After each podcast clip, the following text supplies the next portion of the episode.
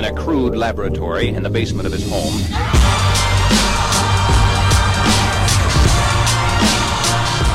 Welcome to the CEO Raider podcast. It's your host, John Maeda. If you enjoy the podcast, please subscribe.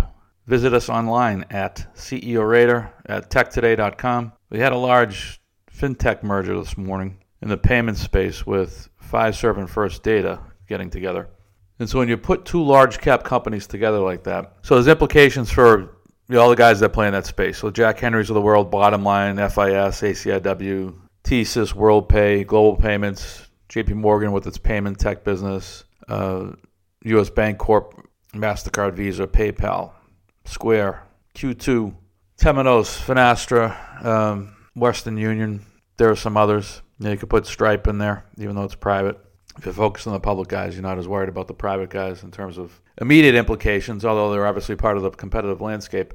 To me, what's interesting about payments is the large guys are playing in a very real way, and I'm not talking about Fiserv and First Data. When I say the large guys, I mean Apple's now in the space. Samsung is now in the space. Amazon is in the space.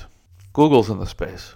So what's next? I was waiting for a deal like this. I stopped covering the payments industry when I got out of banking, but I always wondered, why wouldn't Jack Henry get together with the Fiserv, or Fiserv and First Data, or FIS and Bottomline Technologies? There's always reasons why you don't see deals. Typically, it's because CEOs like being CEOs. Two companies get together, somebody's no longer the CEO. That's typically why deals don't get done. But I don't think a lot changes from the perspective of gaining a competitive edge vis-a-vis Apple, Samsung, Google, Amazon.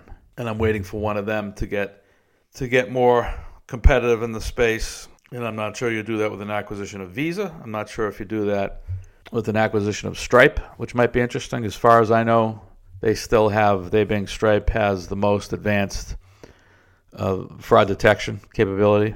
And so unless you believe what you're doing is just head and shoulders above Stripe, fraud detection, encryption, all that stuff has been and always will be key in the payment space. And particularly if you're one of the newer large players, there may be elements of what Stripe is doing that can further your footprint in the payment space, accelerate adoption, even though the largest guys is what I'm thinking of in particular, Apple, Samsung, Google, Amazon. When you see this type of consolidation, there's obviously an impact on the broader space, so the private companies, the startup fintech companies. If you're a venture capitalist, you ought to be thinking about your approach to fintech. And if you're really been paying attention, this probably doesn't change all that much. Because again, what I would fear most would be Apple, Google, Samsung, Amazon. And so that means if you're investing in fintech, in payments, you best have a niche that's defensible, a new approach to whatever it is that you do within that marketplace. To just say we do it a little bit faster, a little bit cheaper.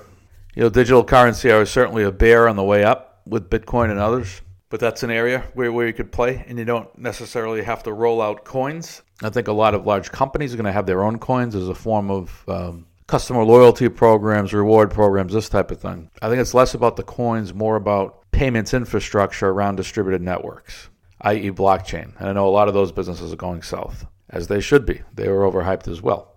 But I think that's where there certainly is an opportunity. Intercontinental Exchange, for one, ICE, is building a clearinghouse for digital transactions, or has built. I'm not sure exactly where they are in terms of that build. But it would seem that payments infrastructure around acceptance and execution as it relates to multiple digital currency types, multiple coin types. That would be an area to play. That would be an area where there's still a fair amount of greenfield opportunity. So at the end of the day, I guess that the takeaway is, if you're an investor, more so on the private company side, i.e. VC, PE, if you're an entrepreneur, this just Fiserv First Data deal stresses the importance of innovation. Because if you're just doing it like everybody else, then you best have some serious skill. It's all for now. See you next time.